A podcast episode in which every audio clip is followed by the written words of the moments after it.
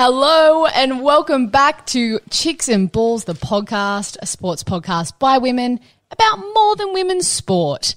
My name is Marlee Silva, and as always, I am joined by my incredible co hosts, Keely, Dakota, and Georgia. And guys, how are we feeling today? Ep 3. I can't believe we're already here. Wild. well, look, we've got a lot to cover today. It's going to be a, a little bit, you know, intense. I think some of the, the topics in this episode, um, but I think it's it's pretty important and. I'm really excited because Georgia and Keely are taking the reins on the two headlines we're going to jump into, and I can't wait to um, hear from them. Keely, we had a bit of feedback during the week that we wanted to share with the with the listeners. This one actually made me laugh out loud. Um, yeah, so um, quick shout out to my good friend Mitch Parker. Um, sent me a message on Instagram, just a bit of feedback about um, episode one, I think it was, um, when we were talking about snowboarding. It was, wasn't it? Snowboarding. Yeah, yeah, yeah. And Marlee said 1,080 as we were trying to um, describe the amount of turns they did. Um, it's actually 1080. So thanks for that, Mitch. And now we're informed. I, I, you know what? This is the thing that this, this is why podcasting is so good because you know it's a lo- two way street of learning, right? Like we're we're given some things and we're getting stuff in return from people who are better informed than us who are listening to the show. When Keely told me that, I was like. I'm slightly embarrassed, but I'm more just comforted by the fact that now I know the, the correct way to say it. So 1080 turns. Yeah. 1080. That was a great bit of feedback. Um, also, been a big week. Uh, we got a little bit, I'm going to say a little bit of clout, two, two points of clout. Um, the first being uh, I popped in to ha- say hello to the godfather of football content on Instagram, Mr. Denon Kemp, aka Bloke in a Bar, very generously let me come to his studio in Sydney and literally just have a bit of a chin wag and talk about uh, the space and you know what part we hope to play in it. And he was so generous with his time and also very supportive of having more female voices in and around. So he was, yeah, he was the best. So thank you, Denon. And also, who liked our Instagram video? Um, yep. Tony Hawk. The Tony Hawk. Oh my God, it's Tony Hawk. Like, I just wanted to say that in an American accent, um, which was pretty hectic as well. And the last little bit of feedback that's going to lead us into our MVPs is we had a DM from listener Eloise, who seems like an absolute legend. She is a student studying sports media from memory. And she was just saying she loves the show, especially having more female voices in this space talking about sport. But she wanted to know why we care about sport, um, which I think is a pretty fair question because I think we just expected that only people who know us were going to listen to the show. So we haven't given much of a background as to who we are and why we give a damn. So as we go around the room and do our standard giving our MVP of the week, I want to hear your little one liners, a little bit of background info on why you love sport. You're the real MVP. Keely, let's go to you. Oh yeah, righto. Um, well, I think as you'll start to get to know me more, you'll know that I literally live and breathe touch football. Um, it's my favorite sport in the world, and um, growing up also just in a rugby league house, um, as dad played footy, um, I've always been surrounded by it. Always had a footy in hand, and um, dad also like fangirled over MJ, Tom Brady, all the big the big names. Um, so when we don't really get a choice of what we watch on TV, we watch what Dad wants to watch, and uh, I think from a young age we were meant to be sport heads. Um, my MVP is Friday night because we um, spontaneously went out at 8 p.m. and we went to the Argyle. Shout out to the Argyle. Um, and we had such a fun night. Great crew. You know who you are. Um, yeah, that's my MVP. What a time. And for context, I was literally about to start making chocolate chip cookies. And I was literally like just went to the gym and sitting on the lounge. And then um, our lovely friend Zach messaged us. Yeah, we're on. And we're like, all right, we smile. but yeah, spontaneous nights, MVP. Can I be a part of that MVP for keeping you awake to get your failed McDonald's order that ended up in the rain? Quick John Dory. Keely FaceTimes me in her way home in the Uber, which Sydney is very large, by the way. That was the longest Uber ride ever. I'd left the venue I was at, walked home, dropped friends off at kick ons, got home, showered, got into bed, and Keely was still in her Uber. it's great. I tried to keep her awake on FaceTime for long enough to get her McDonald's Uber Eats to arrive, but um, as she found out in the morning, she passed out. It got cancelled, and my Uber driver said, I can't leave it in the rain. And he left. Oh, that's sad. Yeah, it hurts. It's all right. I, I got over it. Oh, that's actually so sad. All right, Georgia, we'll stay with you. Tell us why you love sport and who your MVP is this week. Um, similar to the rest of the chicks, I feel like I just grew up where in a house where sport wasn't really an option. My dad worked in NRL for the majority of his career, and my mum was sort of an amateur athlete growing up, and then uh, has been a PE teacher for my whole life as well. So I'm the youngest of three. Uh, we all played every sport that we could get our hands on. Um, having a PE teacher at your as your mum at the schools you went to also made participation very compulsory. So, yeah, same as Keels, always had a ball in hand and always been the um, tackle practice pad for my big brother. And that's how we got here. uh, my MVP of the week goes to uh, Brisbane Boys College captain Mason Black, who made an address that went quite viral this week to his peers, which is huge about um, the state of the country and the world, really, when it comes to the treatment of women in society. And having been to an, a school affiliated with BBC, um, I know how subtly but widespread toxic masculinity can be in those schools. And I think as a 17 year old boy to get up in front of your peers and speak to them from your heart about personal experience for six minutes, that's just like unreal. I don't know many boys who could do it. So shout out Mason, making changes, man. Back that. That's awesome. And yeah, it's so important, right? Like that's where change is made when people have bravery like that. So, Dakota, Okay, um, mine's very similar to everyone else's. Um, just in and around footy my whole life, um, with dad, my pop, and two of my uncles playing it. Um, and then, yeah, touch, Oztag, netball. You everything. playing footy? Oh, yeah, I play. F- I now, now, yeah. Yeah. But growing up, Yeah, yeah, yeah, yeah. I, I didn't. It wasn't. It wasn't accessible then. but now, yeah, now I play rugby league, which I love. I found that in the last few years, so that's amazing. But yeah, just yeah, we didn't have a choice, I guess, growing up. It just it was the norm. Blessing in disguise. Yeah, really. hundred percent.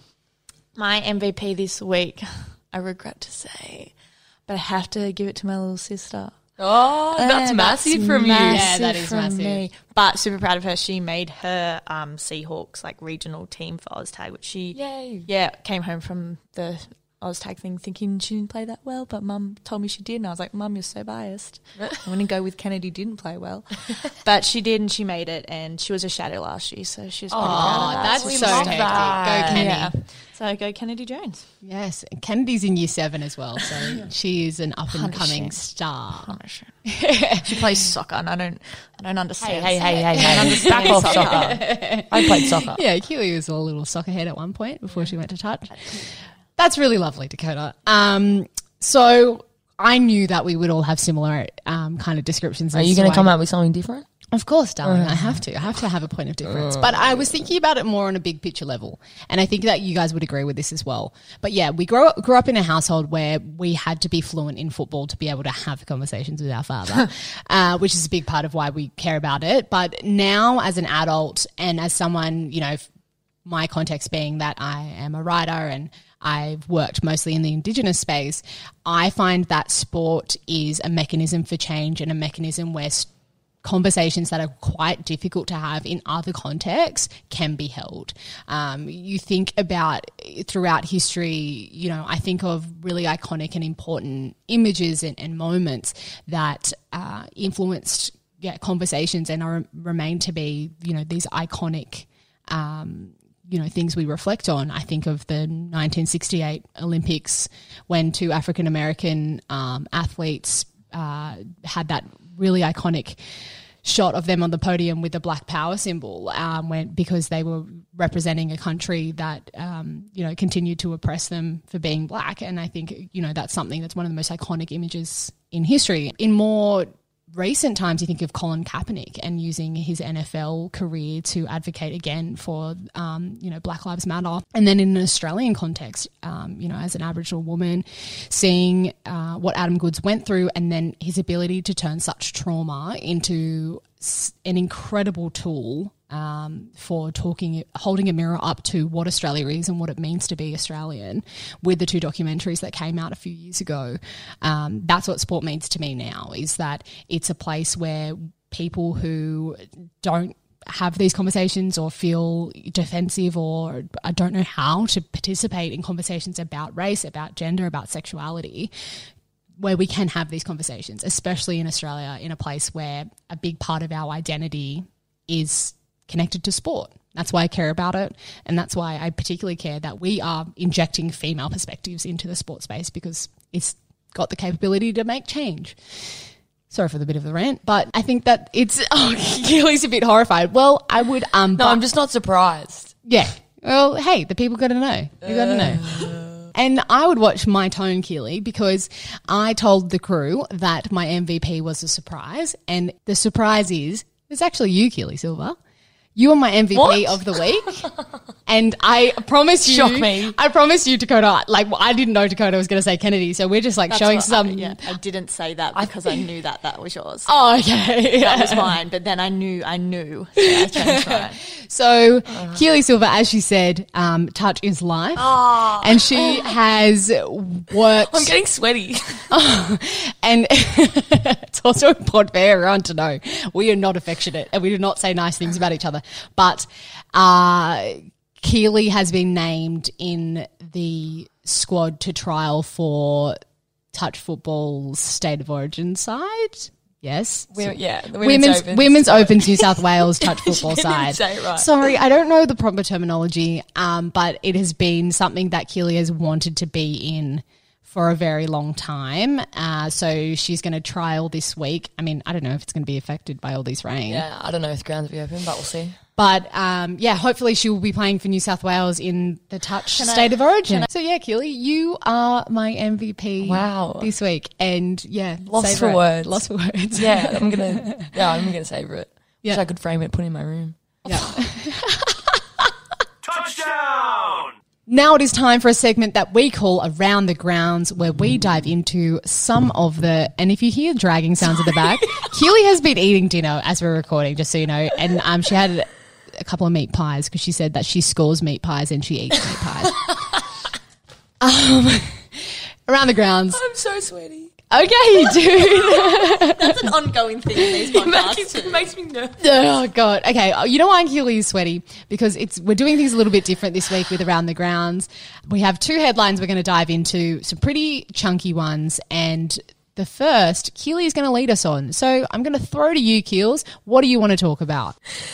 Um, so over the last week, uh, the AFL has um, was confirmed and brought out this new rule about a medical substitution um, in regards to concussions and brain injuries, uh, which is really interesting. And it was less than two days before round one last week. Um, so basically, all clubs are um, usually allowed a number of 22 players named, but they are now allowed an extra player. So there's 23 on the sheet um, who will be able to take the field. Um, sorry, who won't be able to take the field, but be able to take the, the sheet. So the reason for this is this extra player is there in case someone gets a HIA concussion and ruled by the team doctor will not be able to return to play. And then that extra person is allowed to come onto the bench so that they still have a full squad. Um, because as we all know, like someone gets HIA and a concussion um, and they're ruled out for the rest of the game, like that obviously is detrimental to your team, especially if you need that extra um, substitution. Um, and basically, they've made it um, a 12 day return um, within the AFL, which is an increase on the previous six days required um, last year. Um, which just the the goal is to add further protection for the players. Um, to be eligible for the substitution, the club doctor must decide that the injured player will be unable to play a game in the next 12 days, which I think is a pretty hard decision to make. Um, you know, in that heat of the moment, I'm lucky enough to be the physio for the young Tarsha Gale girls at Sharks, and um, I've only had a few HIAs that I've had to do, but they've been cleared and able to stay on. The girls have been fine, but making that decision um, by the club doctor, up to 30% of high risk athletes receive a concussion each season, and 30% is a pretty big number in regards to numbers of athletes. High risk athletes being, you know, your contact um, sports. This one was pretty big. Um, 50% of concussions in sport are actually not recognised or reported. Um, and at seven days, 20% of concussions still have cognitive impairment. So 20% is a pretty large number as well. And that's only after one week and they still have something that's impaired. Um, but I think it's just this whole thing that AFL are doing. I think it's super great for player safety, um, just from a scientific perspective and what I've read about concussions. Um, I think there was some discussion, and some people were saying that there will be disadvantages um, and clubs will abuse the new rule, but I don't think that's possible because if someone's ruled out, they're definitely not allowed to play the next game. So I don't think there's a disadvantage or advantage either way. I think it's purely health and safety. Um, and I think it's super necessary for these physical codes of sport that we play. Um, also, just quick to good to note, um, I was speaking to Jack Williams yesterday. I nearly said Jack Willie. Um, yesterday, who's in the um, NRL squad but plays in New South Wales Cup for Sharks, and he said that they also have the, new rule, rule in place this year, which is for New South Wales Cup, Harvey, yeah, Harvey Norman women's, um, and all the junior rep comps and the 18th man is allowed to sit on the bench now. So they cannot take the field unless someone comes off with HIA. They're allowed 15 minutes. They get retested. If they then fail HIA again, because they get a chance to come back onto the field, um, then they'll be ruled out for the rest of the game. And the 18th man is allowed onto the bench to allowed to take the field, which I thought was pretty cool. But yeah, just throwing it out to you guys. What do you think um, about it? Yeah, well, um, as you said, that last year in the Harvey Norman comp, we had that. It was already a thing, and I thought it was great. I don't think we ever used it. They did sit on the bench and they wear a um like a red Yeah, the red vest. vest. Yeah, yeah, yeah, you're right. Um, so they know that they can't cheat them or anything like that. But yeah, I think it's great. I think it makes sense. I don't know why it was never a thing. But I also think it's cool because when you're usually 18th man, and I said this to Jack yesterday, well, when you're 18th man, you warm up and then you get changed. Like at least you're, I don't know. I mean, personally, if that was me, I'd still be like, well, I'm still heaps, I'm like, I'm really amongst the team. And if I, if someone unfortunately gets HIA, well, I'm here. I think, Georgia, I'd love to ask you this question because we put a poll on our Instagram story. Um, I think it was you who put it up there uh, when the medical substitution rule was confirmed, uh, asking whether people thought it would be abused or, or it wouldn't be. Uh, and a lot of people said it was going to be abused. Uh, that was their presumption. Like a lot of people voted for that. I saw that was the majority. From an AFL community perspective, what what's the discussion around this new rule feeling like? Yeah, it's really interesting. And I think just to confirm with the AFL ruling, it is not specific to HIA. So it's any injury that the doctor at the time deems won't be recovered within the next 12 days. And obviously, the biggest point in this is that it's there to protect the players so that teams and management aren't, you know, sacrificing or risking a player to stay on the field for the sake of the team who clearly shouldn't be out there. I think I've had some really mixed conversations with people in the AFL community about the AFL community, Victorians, about this over the past week.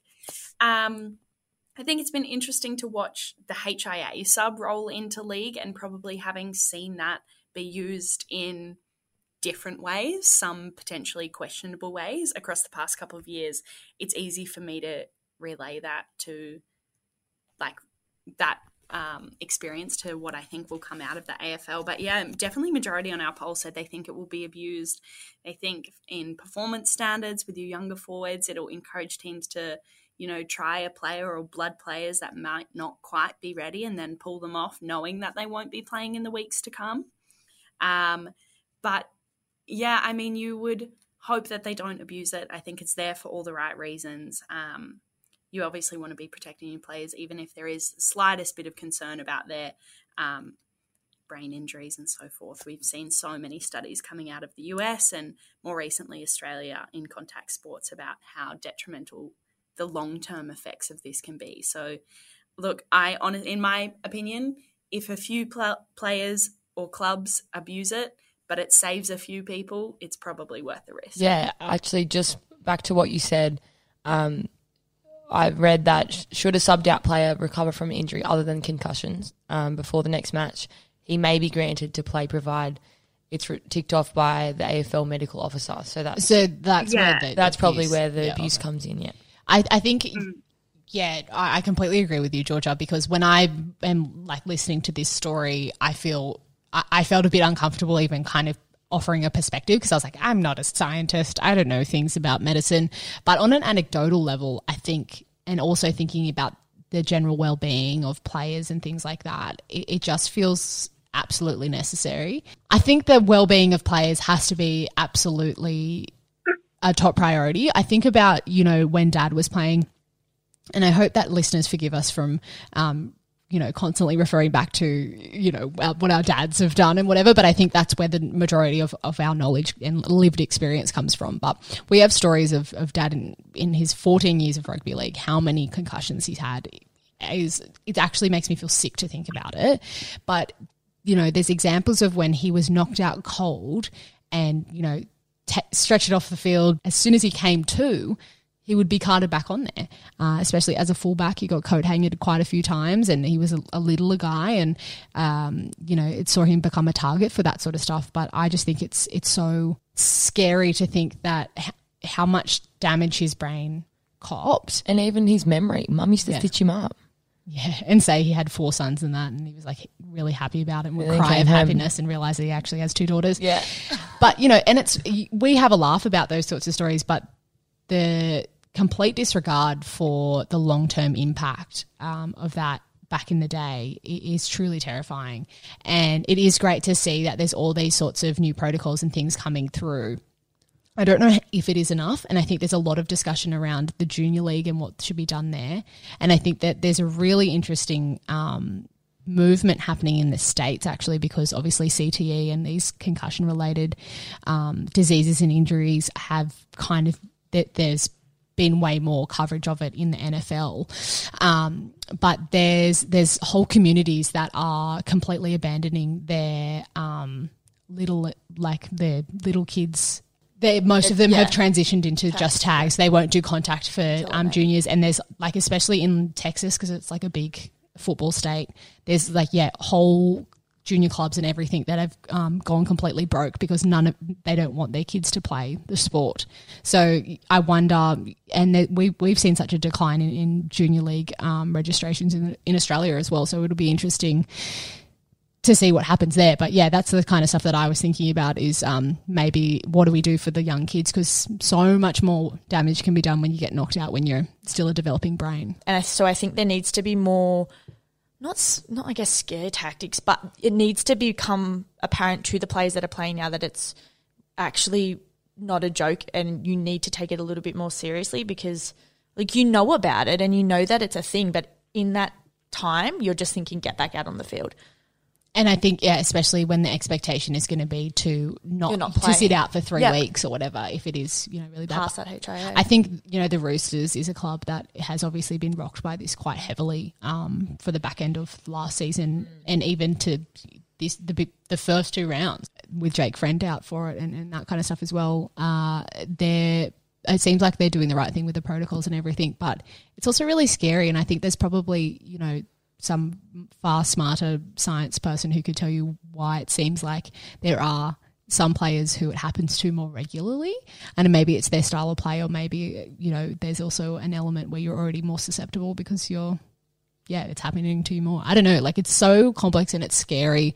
And i think we do need to talk about it and there needs to be more and more protocols and um, structures in place to protect the old noggin. It's a shame because obviously you can't have a doctor at every ground for every yeah.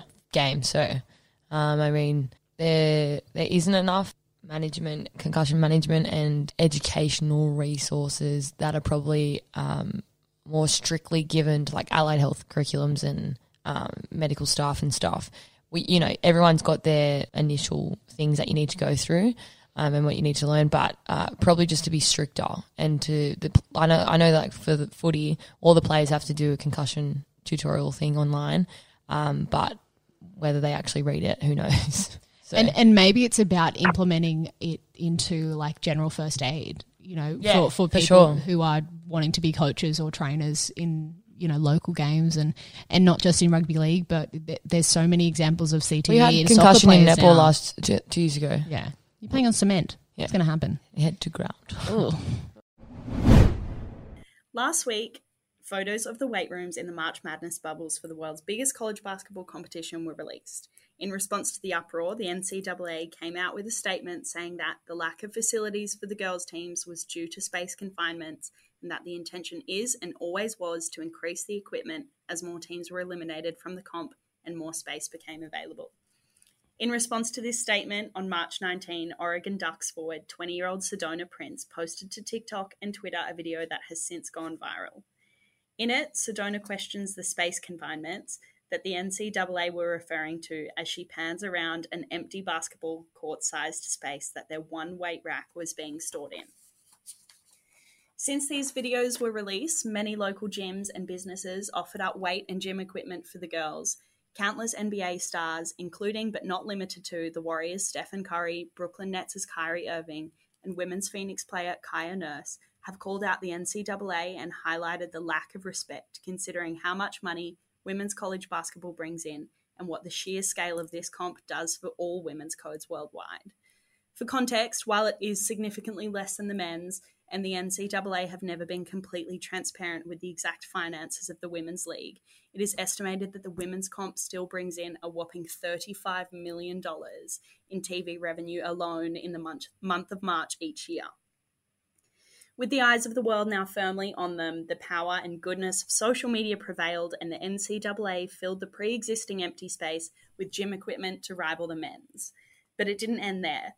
Photos of the men's buffets versus women's aeroplane style meals provided, playing kits and competition merch differences, and court facilities where the men play in stadiums with capacities of up to 11,000 people and the women only have 36 seats per team were then released.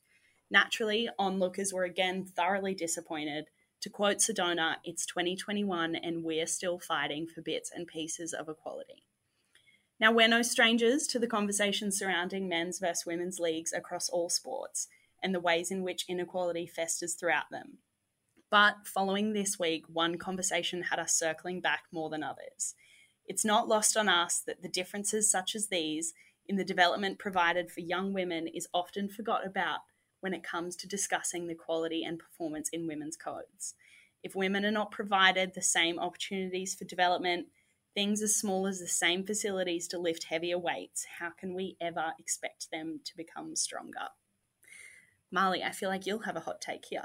Oh, geez, you can Do you tell really a wanted to start now? Can tell a story, Georgia. I have to say that set the scene really perfectly, and hearing you tell it in that way, for me, emphasized the weight of it, and I think how viral this story went. Um, is telling for where we are at as a global community in our relation to uh, la- relationship to women's sport. That's what makes me feel hopeful. I don't have a full understanding of the NCAA and the how big it is, and you know, I just don't know that much about um, college sports in the states, but how much this has caused waves and, and ripples and so many conversations really really made me feel so so warm inside. Reflecting on the, the, the bigger discussion around resources and infrastructure and pathways for female athletes to rise the ranks to become professionals and have those professional leagues as you said uh, rival you know men's that is such a big part of this equality conversation that we don't focus on enough because everyone gets caught up in the pay debate and everyone likes to say, oh, but the quality is not as good, so they shouldn't be paid the same as men. Um, everyone likes to get caught up on the, the less numbers that watch and tune in to um, when it's televised and things like that. But everyone completely ignores the fact that the before you get there, you have to look at all the other things that happen in terms of the development and, and up and comers. And uh, I think it's been a truly incredible spotlight. I think that we'll see in the coming weeks that the ratings for these women's games in March Madness are going to be through the roof.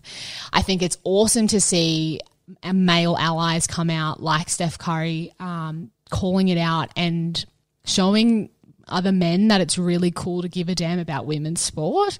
Um, and I'm I'm hoping that you know it, it trickles into the, yeah the global sporting community around this sort of stuff. When I shared the um, the video and the, the content on our Instagram.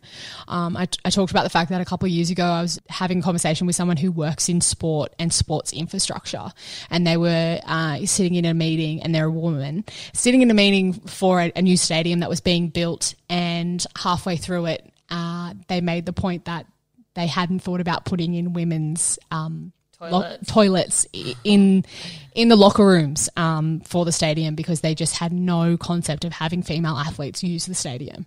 Uh, so, it, it, and it's because most of these rooms are filled with men and old school men who are not thinking about the ways that the sporting world is changing. So, it, it's probably where the biggest gap in the equality is and needs to be addressed and can be addressed so easily. I don't understand. Something went wrong in the planning of this, and just they Uh, was, the women were a second thought, hmm. and they've just brushed them off and said, "Oh, we we don't have that. We've put so much funding into this men's thing. Let's just give them aeroplane food because we forgot to fund that." Hmm. When surely they could have made an agreement. If we're going to get fifty meals for the men that day, why didn't you just get 100 hmm. like i don't understand what went wrong in the planning of this for whoever planned it really did not as you said think of the women and it was this afterthought and they went oh crap we've got the girls here let's just we've got this much in the budget we'll just get whatever they want I think that on a logistic level, I imagine, and I'd have to fact check this, but I imagine there's like two teams. You know, the teams that one team within the NCAA that works on the women's, and one team that works on the men's, and then the women's would be allocated a budget that's a lot smaller than the men's because of the revenue that they bring in in comparison. Even though thirty-five million dollars, think imagine that for a college. Oh my god! Like that is insane to bring that in television um, revenue. And this is the thing there's been debates surrounding the college sports systems in the States for a really long time, in that the players can't and don't get paid, and that quite often these universities, for their bigger name players, own their image and likeness for the period of time that they are at the college. So, look, there's hundreds of discussions circulating about where the money is going when it comes to these college athletes. But and I think if you related it back to, say, the Australian NRL or the AFL, where there is a women's league, and there are really stark differences in the money that comes in through both clubs, both clubs being the men's and the women's, and quite frankly, really stark differences in the amount of money that the AFL and or NRL have, period. Not wealthy like the States. But when you look at a competition like this, that is the biggest of its kind and that is making more money than you can poke a stick at, if leagues of that level with that much money can't get it right, who on God's green earth is expecting small Australian leagues in Australia, regardless of the code, to get it right? You've got $35 million minimum in one month and you can't fund it properly for one month, like no wonder no one else is following suit. Like Yeah, no, I. you guys literally said all my thoughts. Um, like when I watched the TikTok, I was kind of like, oh, it's probably not that much of a difference. Like watching it like initially, and then she shows the weight room, and it's that small little stand, and I was just completely shook. I just can't get my head around any of it. Um, just doesn't make sense to me. I'm, I mean, from the earlier chat, I'm very mathematical, scientific, black or white brain, and for me, it should just be a simple answer, and it would should like it should just be done right, and people are silly. But um, yeah, I was really gonna comment on the fact that the male allies getting on board is the best thing that can happen, and I've actually seen a few um, Australian male athletes share heaps of things over the you know the past couple of weeks, especially with um, for women's safety and um, just general things about females doing great.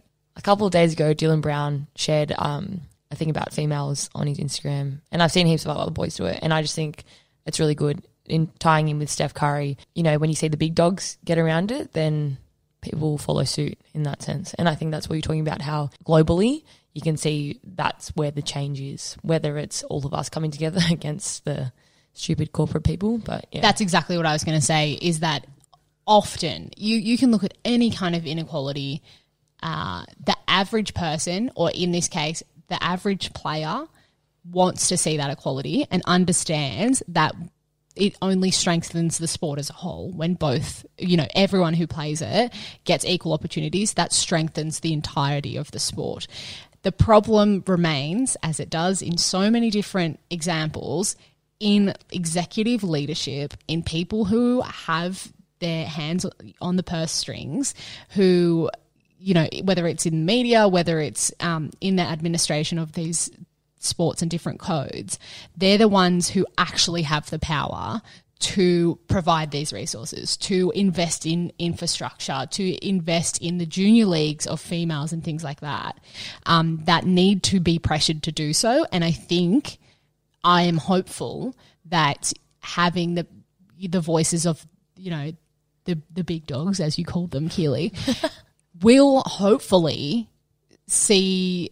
Uh, it, well, actually, you know what? Those big dogs, when they talk like that, then audiences will be like, yeah, I back Steph Curry 100%. This is bullcrap, blah, blah, blah, blah.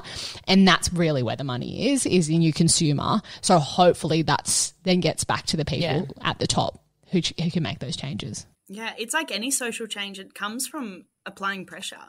Like, you know, unfortunately, a lot of times the people at the top aren't making the best decisions for the people. And when someone speaks out, whether it's a Steph Curry or a Sedona Prince, who before this week, I'm sure not many people in Australia knew, once they get movement and society applies pressure, the people at the top have no choice. So it's always going to come from these sorts of movements starting. And, you know, social media, like we touched on last week, can be a hellhole, but God, it can do some good when people work for it. Power to the people.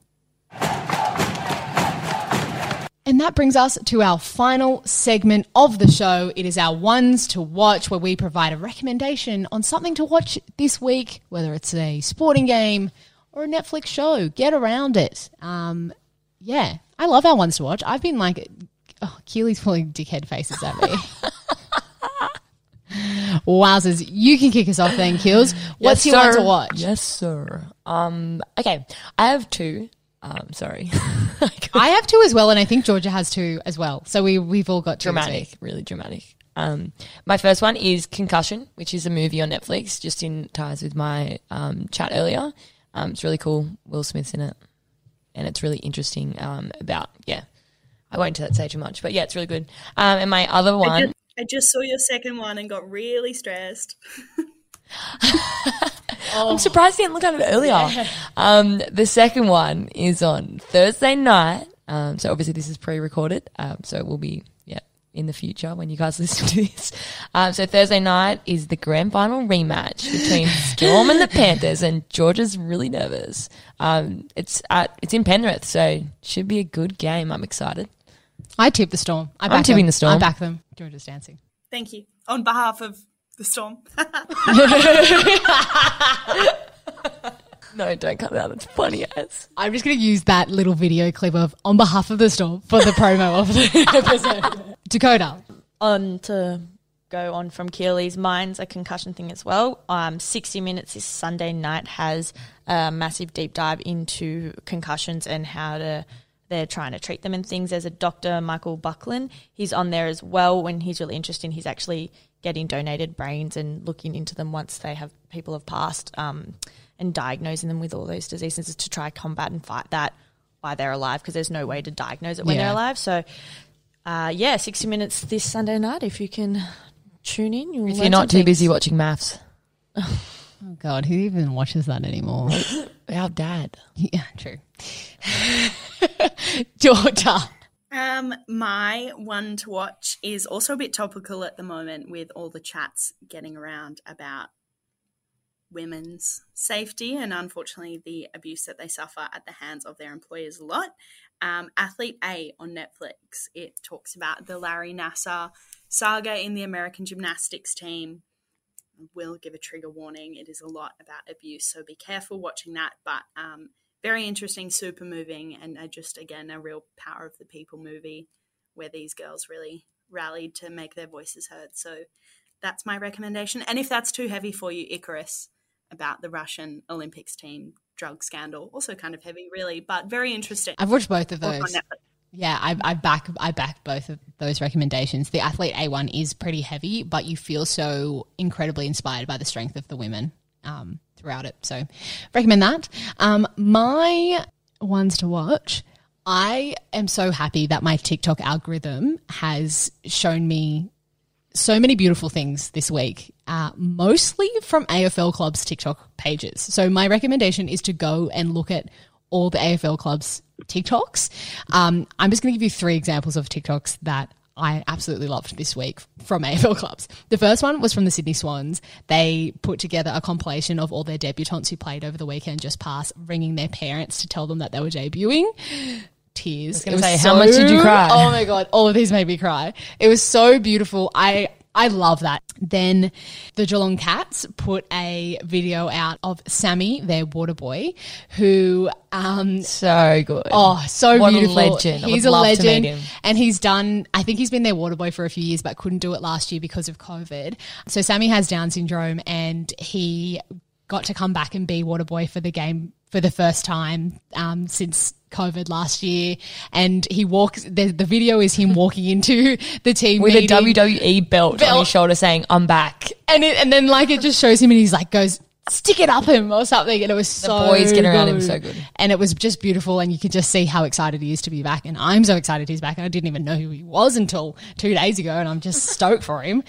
I mean, and then the last one it, I saw, I think it, I don't know if it was on the actual Adelaide Crows official um, TikTok, but it, it's in there in the ethos of Stephen Rowe, who was an played AFL um, and now commentates, and he actually was commentating the um, Crows game that his son was debuting in. His son's name is James, and he kicked his first goal in the AFL. And there's like this beautiful point of him, and Keely cried in watching this one. Yeah, I had a tear. I'm going to insert the the um, audio in it from it actually because it's so just perfect and it's just a really proud dad being like, "Good boy" when he kicks it. Oh, it's so beautiful. So good. He steadies himself. Oh, he's, he's kicked his first. He's going crazy.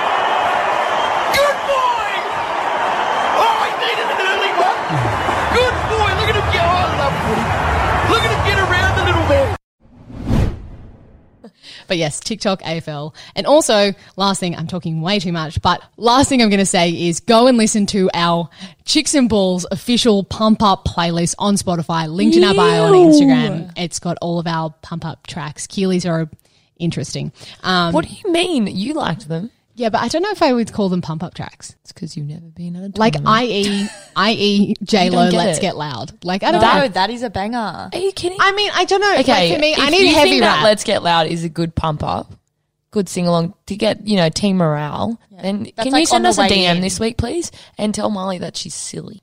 Anyway, thanks for listening. We've made it to the end of this episode of Chicks and Balls, the podcast. Thank you so much for supporting us, for being a part of this. This was a pretty heavy one this week, I think, but I'm, we had some really important conversations that I'm so glad you girls brought to the table. Uh, if you did enjoy the show, please make sure you subscribe, give us a five star rating on Apple Podcasts, follow us on Instagram at Chicks and Balls Pod. And I can tell you that this week we are recording three, count them, three conversations with three different athletes Say three again. that will be released in the coming weeks for our first halftime huddles. We got an A League soccer player, we got an ex NRL player, and we have an Australian diamond. Diverse athletes. It is going to be killer. So get pumped. You guys, That was very Triple J of you. Killer. Gnarly. Gnarly morally. all right. It's a vibe, man. Peace out. Peace out. Bye. Peace. Do, do, do, do, do.